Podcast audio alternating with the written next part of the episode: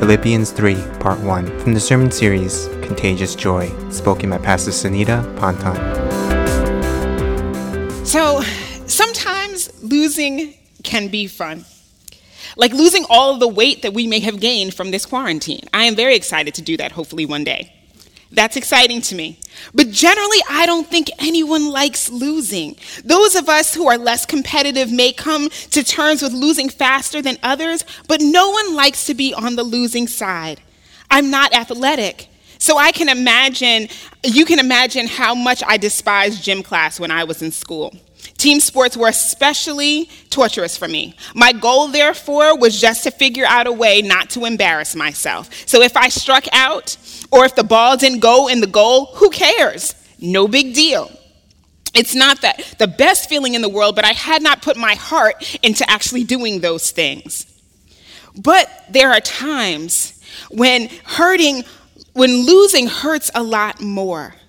Like when I actually care about something, like when I applied for a job that I thought I would get and I didn't. And now losing seems to be a part of our norm. In the past 5 months, there has been incredible loss of life and of health. There has been loss of employment. There has been the loss of innocence as we have seen more and more that racism is real and it still exists. And my heart goes out to our high school and college graduates who've lost the opportunity to have proms and senior dances and huge graduation celebrations. This type of loss hurts so much because you've worked for it and you were invested in it. Maybe you lost your job after years of faithful service, or maybe your relationship that you've invested so much of your time in has now come to an end. These losses are so much harder. Losing something you actually care about never feels good, but those things are out of our control. What about losses surrendered? Like giving up your career so that you could stay at home and take care of your children. Shout out to all of the moms and the dads who were doing this before the pandemic began. And so it's strange and certainly counterintuitive for me to suggest this morning that there could be joy found in loss. That in God's economy, those things that we're afraid of, those things we cling most tightly to, those things we have found our identity and our worth in, that in losing these things, there is joy.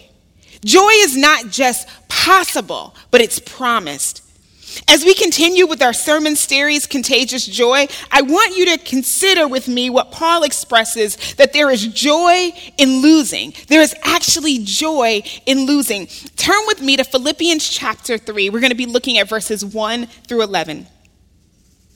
Further, my brothers and sisters, rejoice in the Lord. It is no trouble for me to write the same things to you again, and is a safeguard for you. Watch out for those dogs, those evildoers, those mutilators of the flesh.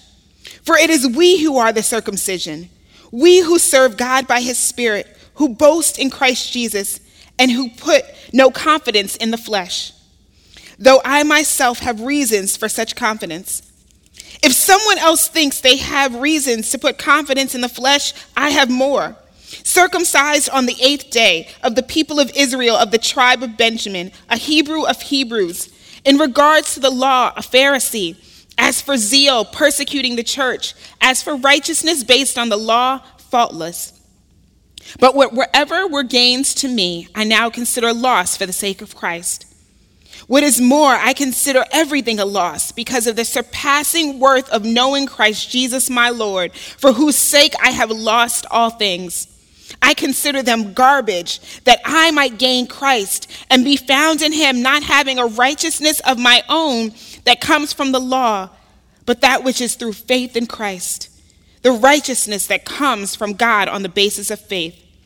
I want to know Christ, yes, to know the power of his resurrection and participation in his sufferings, becoming like him in his death, and so somehow attaining to the resurrection from the dead. Paul begins this passage by warning against false teachers, especially those who have distorted the meaning of circumcision. He warns against those who advocate circumcision as if that alone makes them righteous. What matters is our heart set towards Jesus. Paul is teaching the Philippian church, and he's teaching us not to put our confidence in things of the flesh. Now, that doesn't mean our bodies, although it could be, but rather the things of this world. And Paul uses himself and as an example. He's not telling them to do something he hasn't done himself. Nor is he speaking as someone who hasn't given up so much worldly acclaim for the sake of Christ. Paul says that he knows what it's like to be on top of the world and how easily we can begin to trust in those things and put our value and our worth in them, to try to find our value or our worth in them. But he also knows how important it is to give it up. Look at verses 4-6. If someone else thinks they have reasons to put confidence in the flesh, I have more. Circumcised on the 8th day of the people of Israel, of the tribe of Benjamin, a Hebrew of Hebrews, in regard to the law, a Pharisee, as for zeal, persecuting the church, as for righteousness based on the law, faultless. Paul was a prominent Jew. His Jewish roots were deep and indisputable. He came from a good, prestigious family, kept the religious tradition, and obtained high office in the faith and in the community. And he goes down the checklist of all the proverbial boxes of status. Check 1, ritual. His family strictly adhered to the rituals of the faith when they had him circumcised when he was 8 days old, according to Jewish law. Next, there was rank. He was of the tribe of Benjamin. He is a descendant of the tribe that produced the first king, King Saul. Race, Hebrew of the Hebrews. He was born a Jew. He was not a convert, and his lineage was pure. Next, there was religion. Paul had become a Pharisee, the strictest sect of Judaism. Then there was the role. Paul took his role as Pharisee so seriously that he even proudly and zealously persecuted Christians. And finally, righteousness. He sought to obey every Jewish law. As a Pharisee, they even tithed their spices. So he considered himself faultless. But Paul admits that his pre-Christian confidence was rooted in his Jewish heritage, privileges, and attainments. He had lived into the ethnic and cultural markers of the time and secured them as indicators of righteousness. And to be quite honest, we do the same thing. Whether we want to admit it or not, we buy into the American dream. The high-paying job, the fancy car, the big house. Acceptable occupations, doctor, lawyer, someone in finance or engineering. The best schools, the best neighborhoods. The most attractive spouse, the tightest six-pack, the smartest and most diligent children. The right church, the right vacations, the right social clubs. Our American cultural privilege, our American culture, privileges, social status, ethnic purity, and individual attainment. And every culture has it, not just America. We create hierarchies and symbols of status that we secretly hope will win us favor from both God and man. We seek justification through our achievements and salvation through our social standing. It is all self-righteousness veiled as upward mobility. Now, does this mean that you can't attain those things? Of course not. But what it means is that we have to constantly ask ourselves about our motivations. Are we chasing money, prestige, accolades, and applause more than we're chasing after the heart of Christ? I keep my degrees in a plastic container under my bed because it keeps me humble. Because I do not want to be defined by my degrees, by those schools, or by those names. I live for Jesus. Jesus warns us, what good is it for someone to gain the whole world and forfeit their soul? Pastor IJ told us very clearly last week that our priority is seeking after the heart of Christ. What is your motivation in the morning? What is your driving force? Are you seeking after fruitful labor, as Paul talks about in chapter 1? Or are you striving after your own personal gains or for the accolades and approval of men and women? Because anything that comes before God or takes the place of God is an idol. Did you know that in the Bible, idol or idolatry is mentioned over 223 times? God knew that we would be constantly tempted to put anything above him, including ourselves. Those things that we hold most dearly, that we take most pride in, can become our downfall if we're not careful. Jesus tells us, if your eye causes you to sin, cut it out. It is better to enter the kingdom of God maimed than to have two eyes and be thrown into hell. We've got to do some deep soul searching and self-evaluation. I know many of you have spent this time during COVID, cleaning out your basements and your attic, throwing out old clothing and old kids' toys, but have you done some deep cleaning of your soul lately? Have you stopped to evaluate your lives and what's really important? Our things, our accomplishments, the things we take the most pride in, anything from our looks to our bank accounts, are often the things we put our trust in more than God. And if COVID has taught us anything, we ought to know by now that God is our only hope. Most of you know Linda Swanson. I just love her, don't you? I spoke with her a few weeks ago about my life, knowing that I needed to change some things and to get back on course. And she introduced me to a tool called the Your Personal Compass. The point is to help you refocus and reorient your life. The most important part of the compass for me was the piece that faces west. West represents the setting sun, endings, and letting go. Who or what needs to be released, ended, or shed? What beliefs or attitudes do you need to die to? I realized that I needed to give up the amount of help that I was offering my former church. I felt guilty because they still have not found a pastor after over 3 years. I was concerned that they would be mad at me. And a part of me actually likes feeling needed. I was motivated by fear and guilt, not to mention my dreaded God complex. But I'm not God, and I have to trust God to be with them. I realized that I needed to give up eating on Wednesdays, and I love food, so this is big for me. But I'm doing it so that I could fast and spend more time seeking after Christ. I encourage you to do a similar inventory of your life. Just because it's the way we have been living doesn't necessarily mean that this is the way we're supposed to be living. What is God calling you to lose in your life? Paul evaluates his old life and he calls it loss 3 times. He eventually calls it garbage. In the King James Version, they call it dung. Look at verses 7 and 8. But whatever were gains to me, I now consider loss for the sake of Christ. What is more, I consider everything a loss because of the surpassing worth of knowing Christ Jesus, my Lord, for whose sake I have lost all things. I consider them garbage that I might gain Christ. Paul says his prominence, his prestige, his power, all of it, his social standing, it's all garbage. It's all dung in comparison to Christ. Because what Paul realized is that what he had was actually of no worth at all. If it's not of Christ or for Christ, it's worthless. So what happened? Jesus happened. The Holy Spirit happened. Acts 9 tells us how Jesus stopped Paul on the Damascus road. And when Jesus was through with Paul, something like scales fell from his eyes. He became convinced that Jesus was the Son of God and was the only way to God. And when Paul encountered Christ, he realized that what he thought was of value, the titles and the power, the religious and ethnic privileges, were worthless. It was the true encounter with Jesus that helped Paul see that everything else was garbage. In experiencing the light, he realized just how dark his life had been. You can have all the money in the world. You can hold the highest office in the land. You can have the titles, the family name, buildings named after you, but that does not get you close to God.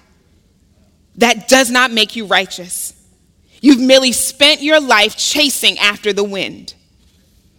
This is why Paul had every right to make this claim. Paul had not failed in Judaism. He was on the top of Jewish world, and he believed his life was good. But he found a better way. Many of you may be at the top of your game, or at least very clearly on your way. You may have a good life. But God doesn't want you to have a good life. He wants you to have a God life. He wants you to have the dreams that he has for you. He wants you to experience the joy that he has for you. And you can only have a God life if you're willing to give up what you think is the good life. Those things that society says gives you a good life do not bring you to Jesus. And if Christ is supposed to be the center of your life, if Christ is supposed to be the head of your life and the center of your joy, then all that we say and all that we strive for should be leading us to Christ and nowhere else. Christ is calling us to move away from self-centeredness to Christ-centeredness. Anything that does not allow us to center ourselves in Jesus is worthless. It is dung, and it must be lost. But God doesn't leave us hanging.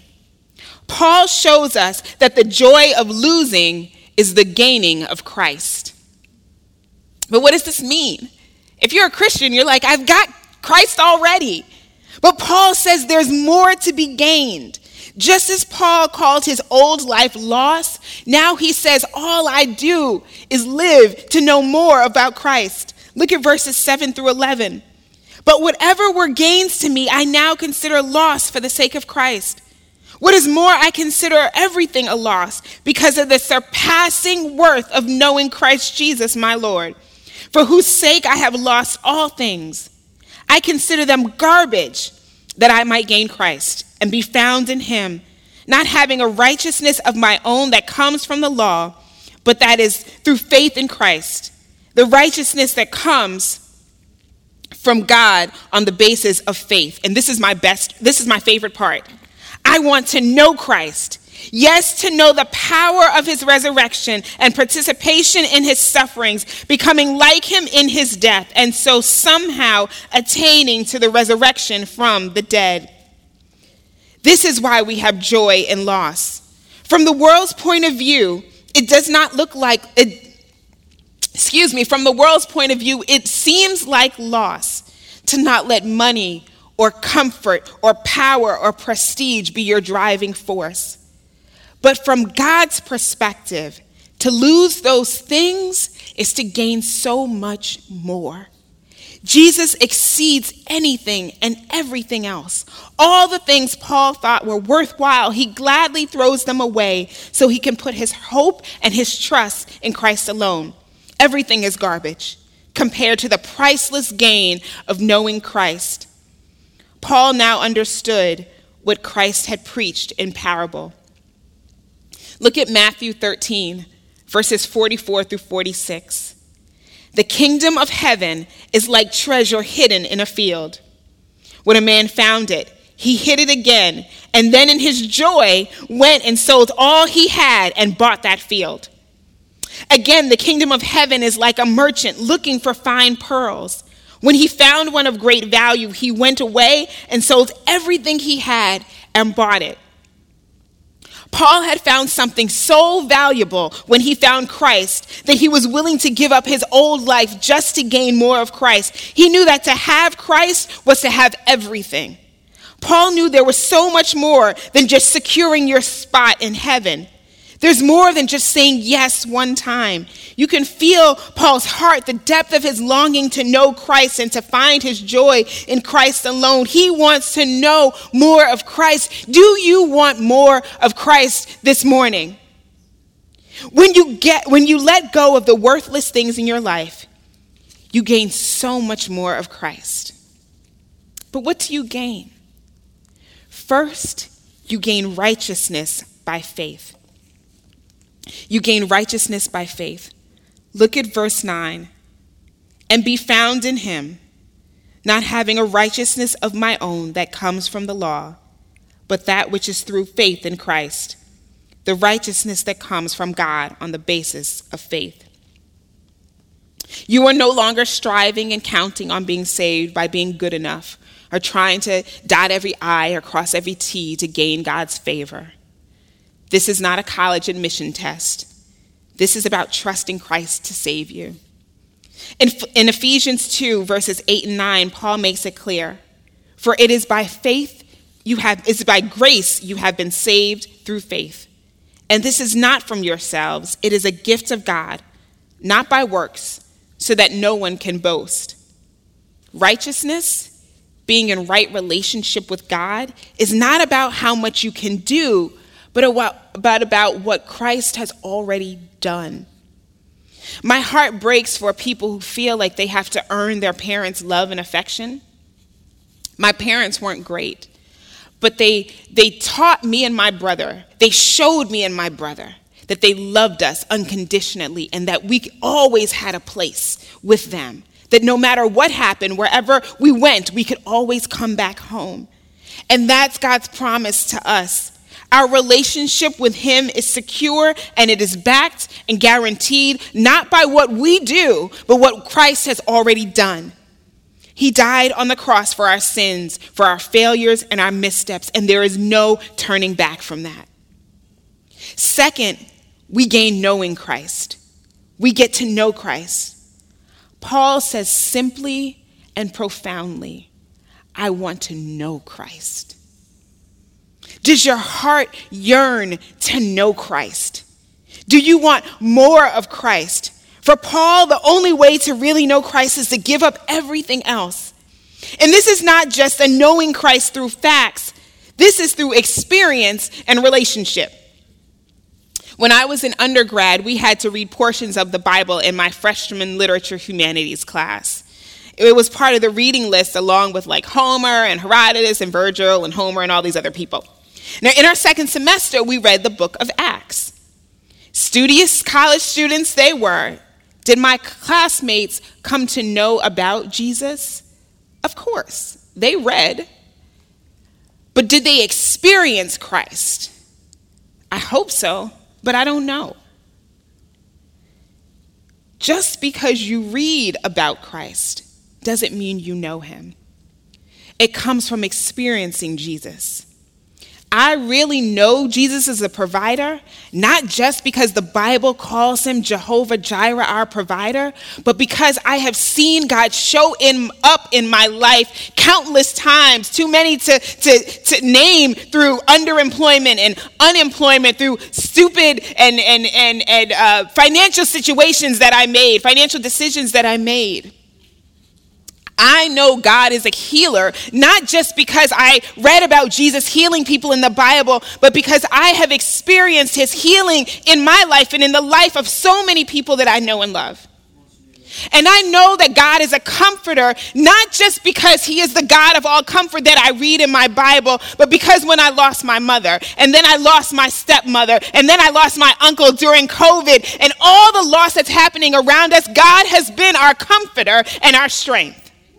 We know that when we experience Jesus. Paul is talking about a relationship that transforms us. And this is not just about a one-shot thing.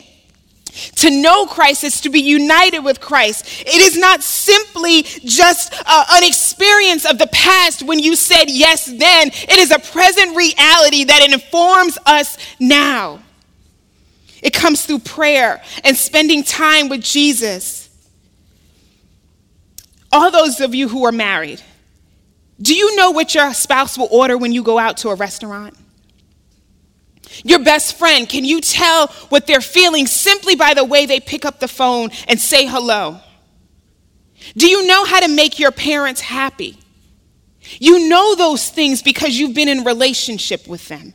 You know those things because you have studied them, because you have spent time with them. Paul says he wants to know Christ. Paul says he wants to know what makes Jesus smile, what makes his heart leap. He wants to know Jesus Christ in the transforming, life-shaping way.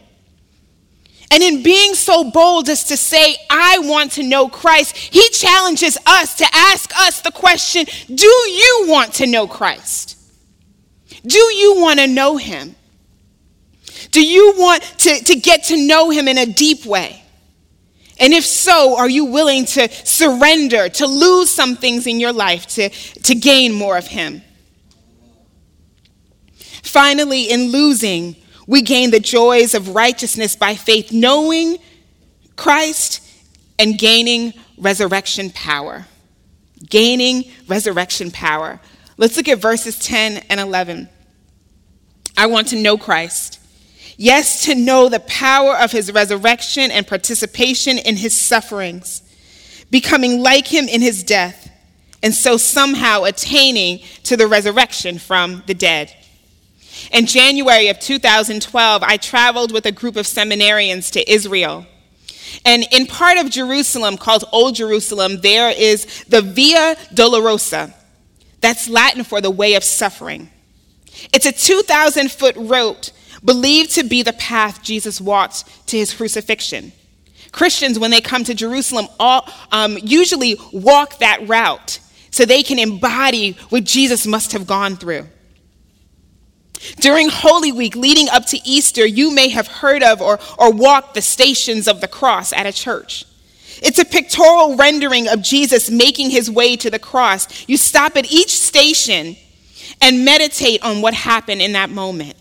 Jesus condemned to death, or denied by Peter, or entrusting his mother to John, or being laid in the tomb. As you stop, hopefully you engage with all of your senses what is happening in those moments with Christ, that you feel the dust and dirt on your feet. You smell the sweat mixed with blood in your nose. You see the look of anguish on Jesus' face. Paul says, I want to know Christ so well that it's like walking in his shoes. Paul wants to walk as Jesus walked. And not just intellectually, but spiritually and having a physical embodiment as well. Paul knows that only if you walk the way of Christ will you experience the joy of Christ in resurrection. Christ's death was to be an ever-present reality in Paul's life. What does it look like? It looks like suffering, and it looks like death.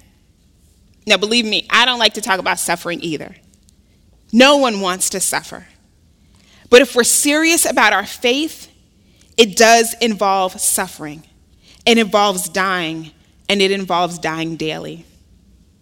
In Romans chapter 6, verses 3-5, Paul writes, Or don't you know that all of us who were baptized into Christ Jesus were baptized into his death?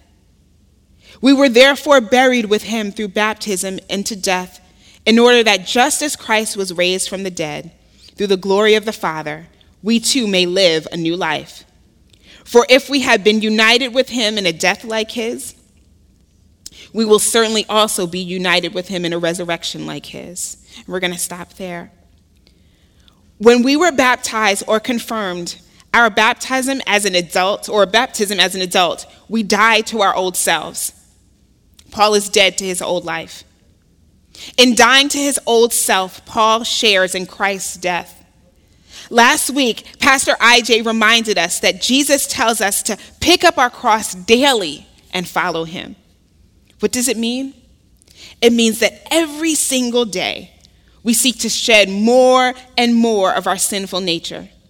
It means that we forsake the desire to be right so that we can understand the other person. It means that we forsake the desire to go out on our marriage. It means that we turn our attention to our spouses and not to another. It means that we give of ourselves in service to others. By constantly choosing death to sin and self by the power of the Holy Spirit, a conformity with Christ's death occurs inside of us. And through that death, resurrection power occurs. Because the truth is, there is no resurrection if there is no death. And so the more obedient we are, the more we put to death our sinful ways, the more we crucify our flesh and its ways, the more resurrection power we obtain through Christ. Resurrection power is the power of transformation. Have you ever run into someone after many years and you can't believe the changes that have taken place in their life? Maybe they're now sober. Maybe their temperament has changed. They look like they're living a new life.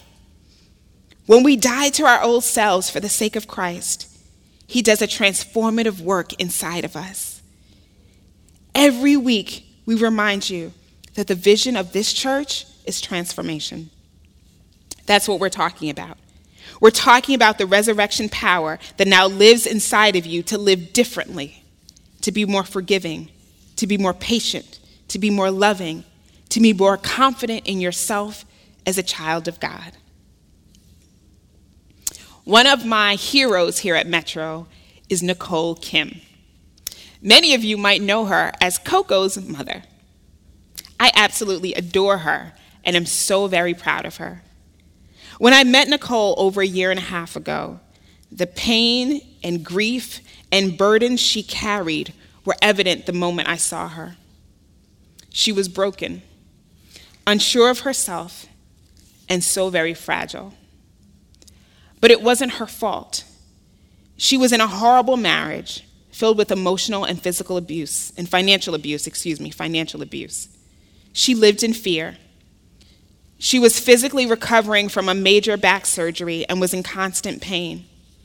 She walked into my office one day, and the things she shared sounded more like a Lifetime movie than it was reality, but it was all true. Her marriage had broken her, so much so that she even questioned her own sanity. She tried therapy. She tried doing devotionals with her husband. Nothing worked. She came to me because she couldn't think for herself or trust herself anymore. And over time and conversations with me and Pastor Mike and Pastor Kevin and the prayers and support of this Metro community, Nicole began to change. One of her fears was leaving her marriage. What would people think? Where would she go? She had nothing of her own. She felt like a failure. The thought of losing this marriage, as dysfunctional as it was too hard for her. But Nicole knew that she needed to lose her old life. She began attending Metro regularly and taking every class that was offered here. She began attending Wednesday at the well. She prayed and she asked others to pray for her. She kept showing up and kept digging into the word and seeking after Christ. She wanted to know Christ. She wanted to experience his power in her life. She wanted to experience his love in her heart. She wanted to live the way Christ said that she could live in him. And over this year and a half, she's had to make some very difficult choices. She had to lose a lot. It wasn't a straight path for her. She fell a few times, but she got back up. She cried a lot, but I believe she has made it through the hardest part of her journey. She told me, "I feel like I'm living a miracle." Her confidence has increased. She has found her voice. She is able to make wise decisions because she is leaning on the Lord. She knows with confidence and certainty that she is a beloved daughter of the Most High God, and the future that God has for her is filled with hope. She wants to know Christ, and she does. She lost the lies that she was not worthy or that she had to work for the love and affections of others. She knows that regardless of her past, she is righteous before God because of her deep faith. Twice a week, she volunteers cooking and delivering meals to residents here in Englewood, and she and Coco are looking for an opportunity to move and be a part of God's work in this community. She's faithful to Metro. She is a blessing to so many and an incredible witness to the transformative power of Jesus Christ. And she is living in resurrection power. She is living in the new life Christ provides. She is living in joy after so much loss. The woman I see today is completely different from the woman I met a year and a half ago. She said to me on Wednesday, "My God doesn't stop pouring joy out on me." She is living with joy after facing so much loss. She is living in the resurrection power of Jesus Christ. And the power, the change, does not come from her. It comes from Christ, and she knows that. That's the resurrection power that lives inside of Nicole. That's the resurrection power that lives inside of us. The same power that raised Jesus from the dead lives inside of us. But to have it, we've got to be willing to endure the pain of loss for the joy of gaining Christ. Will you do that today? Let us pray. Heavenly Father, we thank you that as much as you cause us to lose the world for you, you offer us so much more in gaining all of you. So God, as we count the cost, as we count the losses, the changes that we'll have to make in our lives, I pray, God, that all of us, that all of your children would know that it is worth it. The surpassing joy of knowing you, God, is worth anything that this world could offer us. God, I pray that you would help us to see, to know without a shadow of a doubt that those things that we find value and worth in that are not of you are merely garbage. But that by your power, your transformative resurrection power at work in our lives, we will gain so much more in you. God, we want to know you. And not just what someone else says about you. And not just what we read about in our Bibles. And not even what we just hear preached about. But we want to know you for ourselves. And so, God, open our hearts. Open our minds. Make yourself known to us in a way that is so powerful that we will never go back. It is through your Son, Jesus Christ's name, that we pray. Amen. Here at Metro, we don't believe that the sermon stops when I say amen or when you say amen, that there are some next steps that God wants to do in our lives. So I invite you now to find the communication card on the Metro app or on our website, emetro.org/Sunday. If you locate the communication card, there are what we like to call next steps. I'm going to take you through them briefly. Number one, I don't have a relationship with Jesus Christ, but I want one. Check that box if you've never made a commitment to Jesus Christ. I offer you the joy of gaining Christ today. If you've never done that before, check that box. One of the pastors will reach out to you, and we'd be happy to pray for you and let you know a little bit about Jesus Christ. Number two, I will pray about those areas of my life that I need to lose so I can gain more of Christ. Go to God and allow him to speak to you about those things that you need to lose so that you can gain more of him. Number three, for the next 30 days, I will pray Philippians 3:10-11. If you've never done it before, simply take the scripture and just pray back what you're reading to God, that you want to know him. You want to know the power of his sacrifice, but also the power of his resurrection. Number four, I will attend Sacred Space on July 19th at 1:30 p.m. This is for all of us here at Metro. We want to come together and we want to have a really difficult conversation, but we want to do it together as a church family. So we hope you will join us on July 19th at 1:30 p.m. Number five, I will complete the 5-minute anonymous congregation feedback survey. This week in the e-blast, we sent you a really quick anonymous survey that I hope that you will fill out. If you didn't see it in the e-blast, if you go to our website under news and under notices and events, you will see it there. Please take the time to do it today. Number six, I will read Philippians 3:12-21 in preparation for next Sunday.